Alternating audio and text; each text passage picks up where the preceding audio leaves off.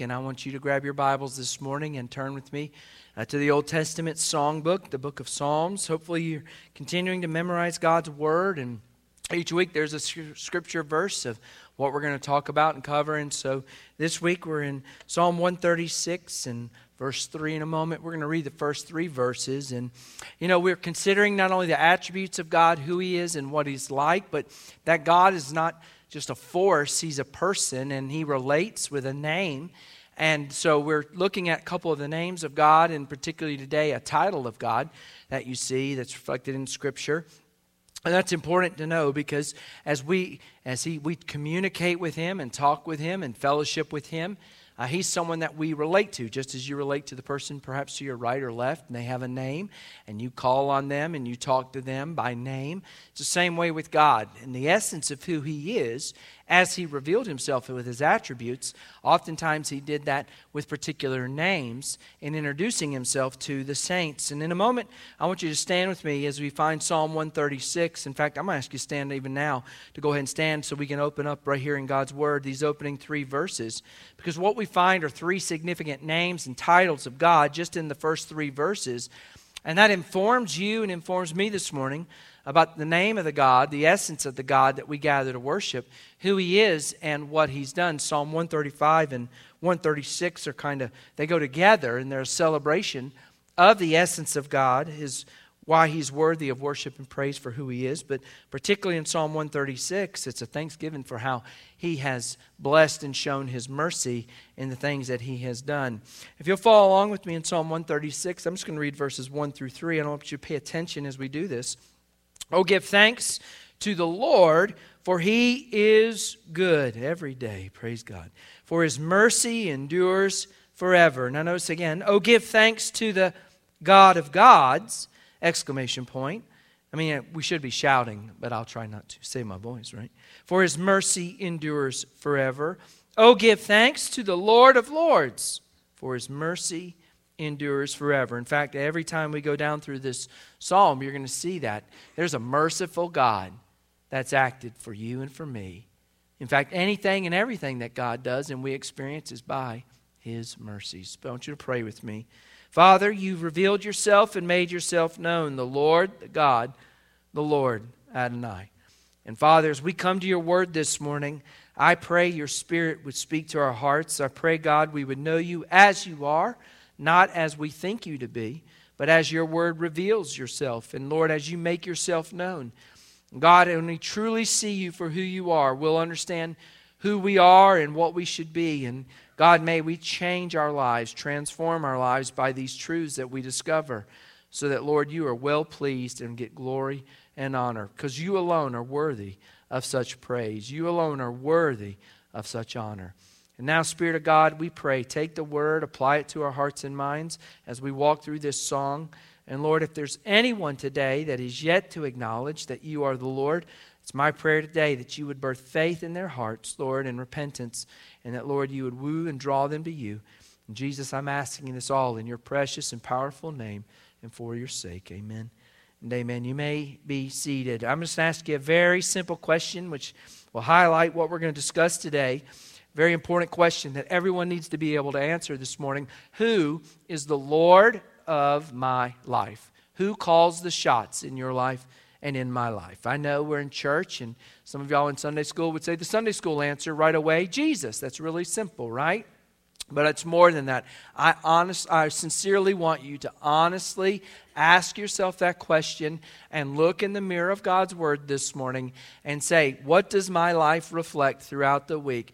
If I was truly to examine my life, is there evidence? Is it true beyond a shadow of a doubt that Jesus is the Lord of my life. Because the Lord is the one who calls the shots. The Lord is the one, not only who's in control, but He's the one who we yield to and we surrender to. You know, when I was uh, uh, raising my kids and when they were just about that tall, you know, every now and then I'd put them in my lap when I drive my truck, and, and it's always fun to let them have the steering wheel for just a little bit, right?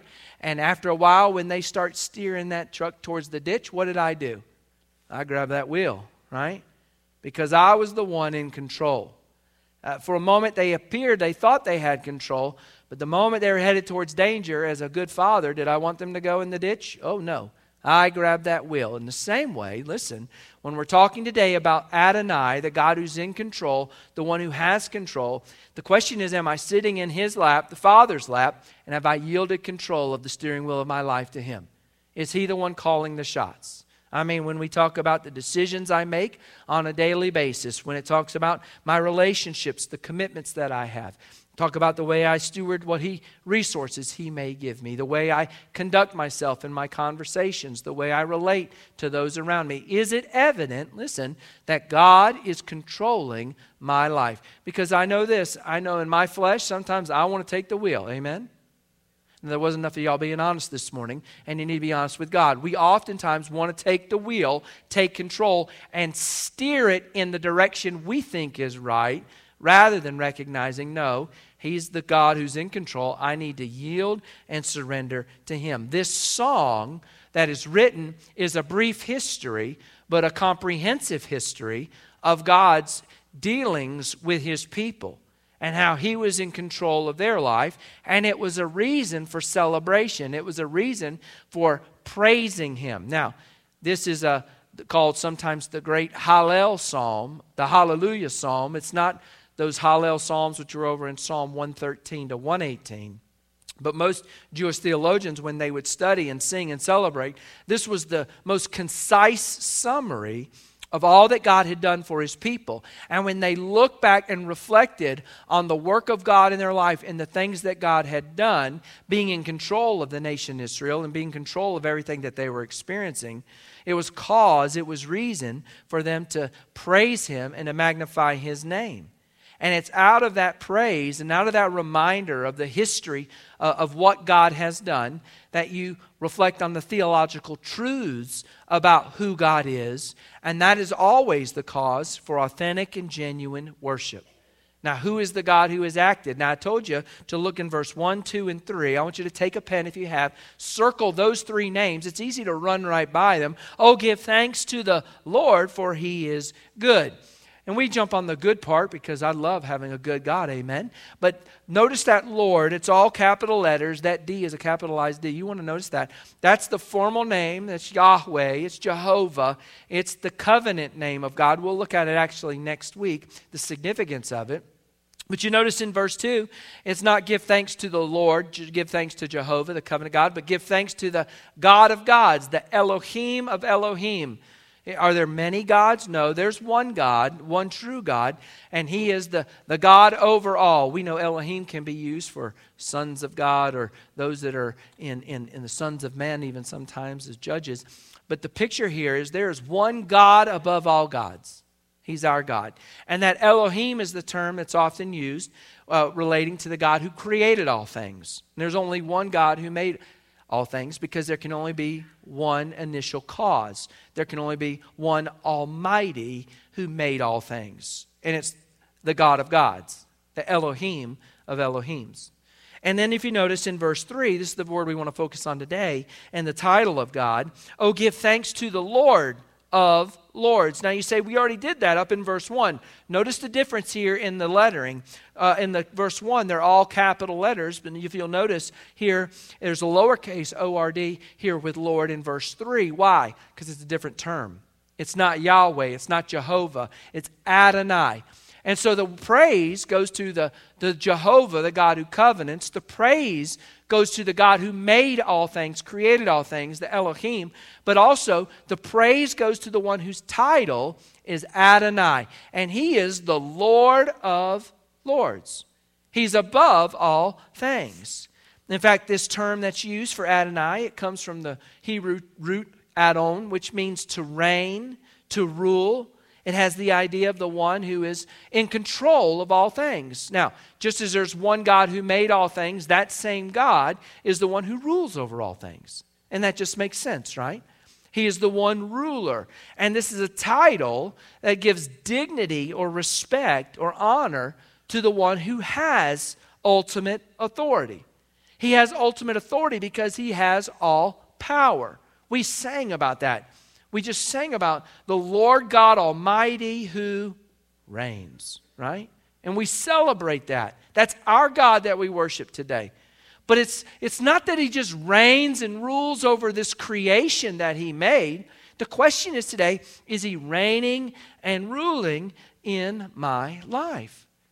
Now, you stop and ask yourself this question. This term Adonai, Adon, is used of kings, monarchs, it's used of leaders of tribes all throughout the Old Testament. Uh, and people surrender and they acknowledge those who have authority over them. But why would we not recognize the one who reigns over all? Why would we not recognize the one who has authority over all? Why would we not recognize the one who has ultimate power over all things? You know, if you know anything about the book of Psalms, you know over there in Psalm chapter 2, mankind shakes its fist at God. It says, We're not going to let you reign and rule over us. Take this chain, this fetter, and we don't want to be connected to you. We want to be free. And we think freedom we can exercise it and we can reign and we can rule over our little kingdom, our little world, and everything will just go well. And it doesn't, does it? When we take the wheel, oftentimes at some point we put it in the ditch, right? And, and mankind shakes its fist at God and doesn't want to surrender and acknowledge and, uh, that He is the Lord of Lords, the Adonai of Adonim. Now, see, when you recognize that He is God who made you, when you recognize He's the God who wants to have a covenant relationship with you, He wants to love you and make you a part of His family. You recognize that He is not only the Savior who comes to save you, but He's also the Lord who comes to reign and rule over our lives. And for too long, we've presented ourselves as to a master called sin that wants to reign and rule in our life. And it's when we yield and we repent and we yield to the Lord, that we surrender and we allow Him to call the shots. But if we're honest ourselves with ourselves today, let's be true. Let's be authentic, okay? There are times we struggle with this and we struggle with surrender and yielding control. We'll, we'll even grieve the Spirit as believers who have confessed Jesus as our Lord. And, and sometimes we want to grab that wheel back and be in control because we think it's out of control.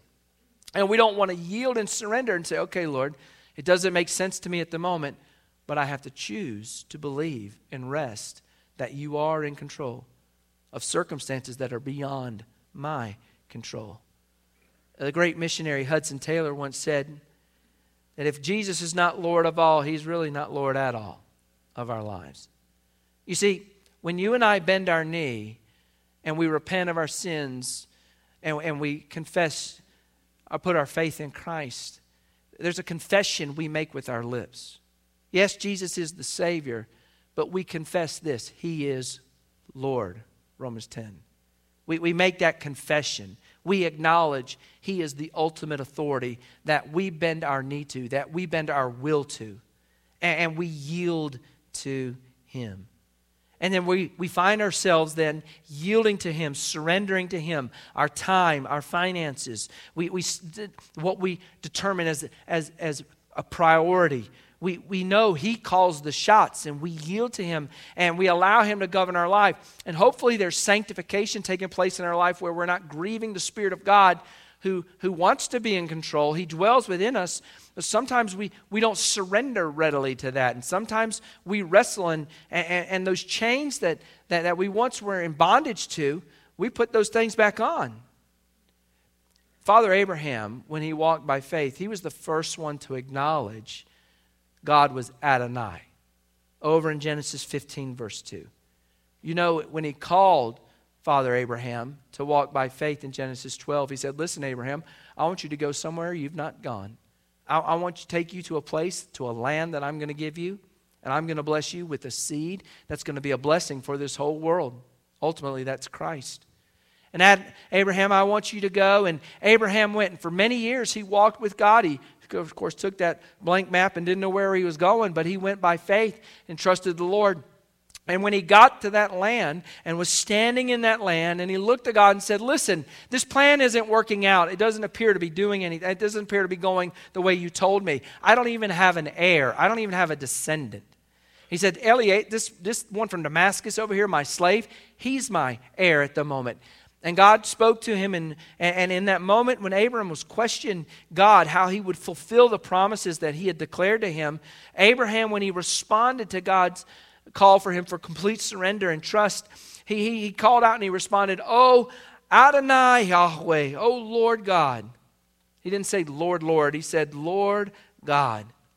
God reminded Abraham in that moment of his sufficiency, of his reliability, that he is the one who is in control and he would bring to pass all that he had promised. He was the God who was El Shaddai, the God who was all sufficient. Listen, our God is not lacking in any way to do what he says he is able to do. And he is in control of everything going on in this world and in your life and my life, even when it looks like it's spiraling out of control not just in this world, but also in our lives. He is in complete control. And Abraham had to walk by faith and believe God was in control, and so do you, and so do I. Now, it's important when things are kind of going south that we stop for a moment and we stop and assess our walk of faith. That's what the psalmist is doing here. He's looking back at the history of God's dealing with his people, and he's recounting God's control of everything that has happened in the life of his people. And it's a cause for praise and a cause for worship. And so, when some things are spinning out of control in your life, it might be healthy and helpful to meditate on Scripture and just pause and stop for a moment and reflect back on your life and see how God has been in control of all things, not only in this created order, but even in the, your life and your creation and what he's done in your life and then reflect on that and praise Him and realize and recognize He's still in control. He's still got this, y'all. We, we walk by faith believing this, sometimes going not knowing, like Father Abraham. He is Elohim. He is Jehovah. He is Adonai. And for those reasons, there is reason for us to give thanks, to praise Him, and to magnify His name and say, Thank you, God, that you are in control. Just how is He in control? Well, He starts, as every good Jewish person would do, with the God who created all things, the God who made all things. Beloved, if you don't believe God can, created all things, you're going to have a hard time believing He can recreate things. You're going to have a hard time. I'm going to have a hard time putting my faith that He can take the mess that I've made and bring order out of it. But He can if I'll surrender and yield to Him. Now, notice how He does this again. To Him, verse 4, who alone does great wonders, the wonders even of creating, speaking, bringing everything that we see around us into existence. His mercy endures forever. The one who by wisdom made the heavens, His mercy endures forever. To him who laid out the earth above the waters, his mercy endures forever. Verse 7 To him who made great lights, his mercy endures forever. The sun to rule by day, his mercy endures forever. The moon and the stars to rule by night, his mercy endures forever. The God who's in control is the one who made all things, he created all things the God who spoke it into existence. The amazing wonder that God would just speak and there it would be out of nothing. By the way, how do you believe that? By faith. Hebrews chapter 11. We believe that God spoke a word and it was so. And here we are. He's the one who created the heavens and the earth. He's the God who made the sun, the moon, and the stars. And this is the fundamental understanding. It's Genesis chapter 1. It's the recognition of every Jew. Everyone who comes to God must believe that, that He is, and He rewards those who seek Him. But it's the fool who says in his heart, There is no God. It's the fool who doesn't acknowledge God made all things. It's the fool who doesn't want to acknowledge that because he wants to be the ruler of his own little creation. All that he and she is about. But for a Jew, we stop and we recognize and we call on the Lord and we recognize that God, in His mercy, made something. Now, you stop and think about that for a moment. God didn't have to make anything, He didn't have to make a creation. And even when he did made it, and he made it why? Because he put a man in that to have a relationship with him, one made in his image, and to have shalom with him, and to fellowship with him. And even when that was broken by Adam and Eve's sin, when Adam fell in the garden, God in his mercy began the process whereby he would reconcile man to himself, redeem mankind. And how did he do that? By his mercy. Even there, when he graciously provided a provision to cover the nakedness of Adam and Eve through the sacrifice of a creature, he, he put the, the, the cherubim with the flaming swords at the entrance to the land that he had made. And when he kicked the man and the woman out because he didn't want them to eat from the tree of life in their defiled state and then be forever defiled before the Redeemer, the promised seed of woman, could come and crush the serpent's head and provide redemption. And God did all of that by his mercy. Everything God does is by His mercy. Anything that we experience is because of His mercy. Praise God, He doesn't give us what we deserve. Amen? Man, He gives us so much better. And by his mercy, he made a creation and made a man in his image and made him for a relationship. But however, however because of man's ignorance and because of man's rebellious choice, uh, man descended into idolatry and immorality and ultimately judgment of God. And, and that's what happens anytime we don't worship the Creator who controls all things, but we worship the created stuff in this world.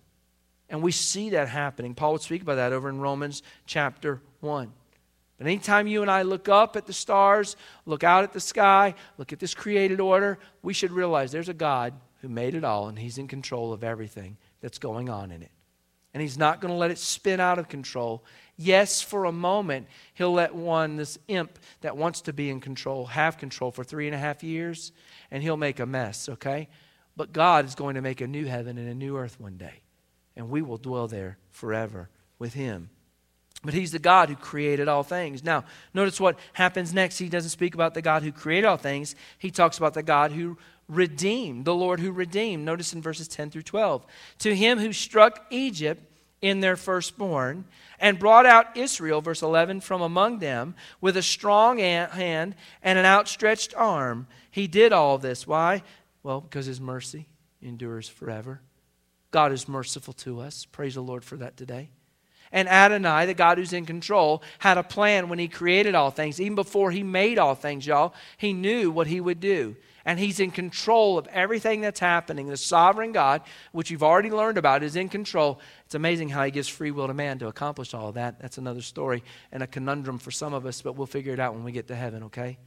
But we need to stand on the truth and clearly the teachings of Scripture and don't go beyond that.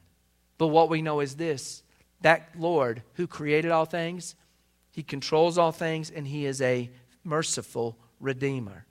Now, what's amazing here is the quick recounting of the redemption of God's people. He called his people out of Egypt. He, he, he struck Egypt in their firstborn. This is a reminder of, of the plagues that God sent on Egypt, just summarized with that final plague when the Passover angel uh, passed over, the angel, the death angel passed over, and anywhere that there wasn't blood, you remember, the firstborn would die. And, and, and that wasn't just a threat to, the, to Pharaoh and them, was also God's people had to be under the blood. And God delivered his people from the bondage they were in. You remember they were in bondage and they cried out, Set us free from this bondage. And God raised up a deliverer, Moses, to come down and to set his people free. And he brought them out from among the nations. He brought them out from among the Egyptians. He brought them out and freed them from that bondage. And with a strong hand and an outstretched arm, God demonstrated that He is an almighty God with the power to save. And you stop and say, Well, that's great. That's a great history of God's people. Well, you see, you and I need to have a history too of deliverance from bondage. There needs to be a time when you and I can look back on our life and we recognize there's a Lord over our life who delivered us from the bondage that we were in. It wasn't to Pharaoh, but it was to a worse taskmaster. It was to sin.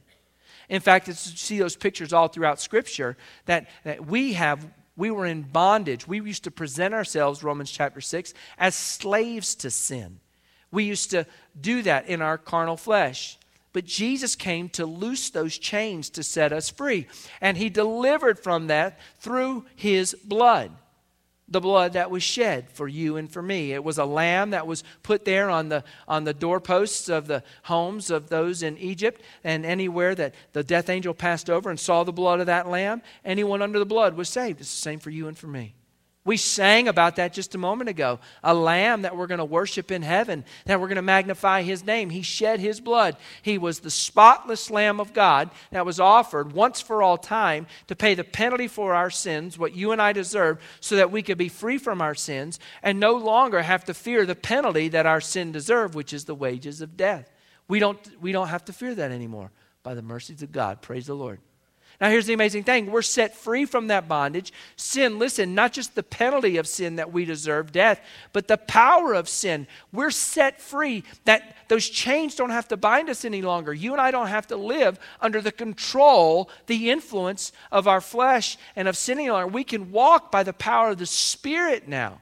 So much so that, listen, as we run this race of faith, Hebrews tells us, Paul tells us in Hebrews, listen, we can run the race of faith with our eyes fixed on Jesus. Listen, and the chains so, so easily ensnare us, we can put those aside. They don't have to trip us up any longer. You don't have to keep saying, well, I, I can't help it. This is, this is just my sin. No, it isn't. You and I have been set free. We've been delivered from that. And by the power of God's Spirit and the power of God's Word and the power of God's grace in your life and my life, we can live free from that. God's arm is a strong arm, it is outstretched. His hand is a strong hand. It can deliver us just as it did God's people and redeem them. And that hand has not changed. That arm is not so short, Isaiah would say, that it cannot save.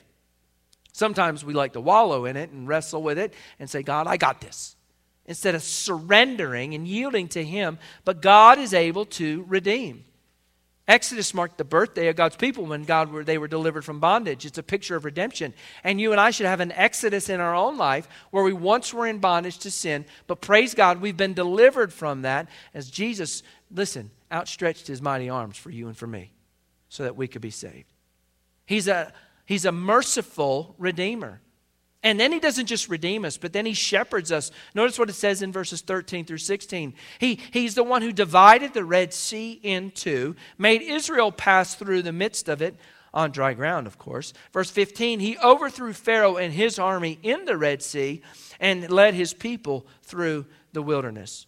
Just a summary, listen, of the book of Exodus and what God did when He delivered His people out of bondage and brought them to the Red Sea. And there opened up a pathway where there was seemingly no way, because He's in control, and opened that up and had His people go forward on dry ground. And as they went forward, when their enemy came behind them and was present there in the Red Sea, God said, I'll take care of that enemy, and brought the waters back on them, and then led His people, shepherding them through the wilderness.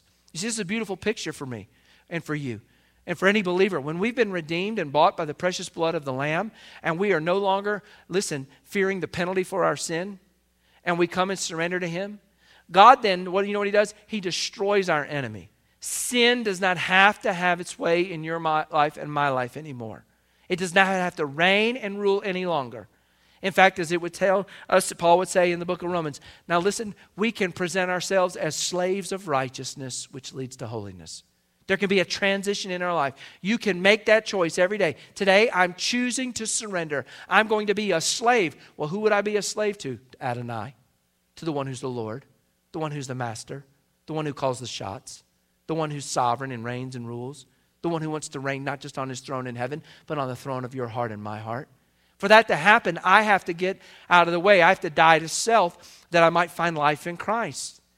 But the, the song is singing and celebrating. There's a God who defeated our enemies, and there's a God who shepherded us as we walk through the wilderness. And beloved, as we're walking to that promised land, praise God, there's one who shepherds us and one who has secured for us the victory.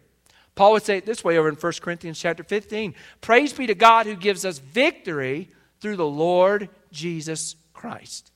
I mean, I love one of my favorite hymns is Victory in Jesus. I'll spare singing it right now for you in your ears. Okay?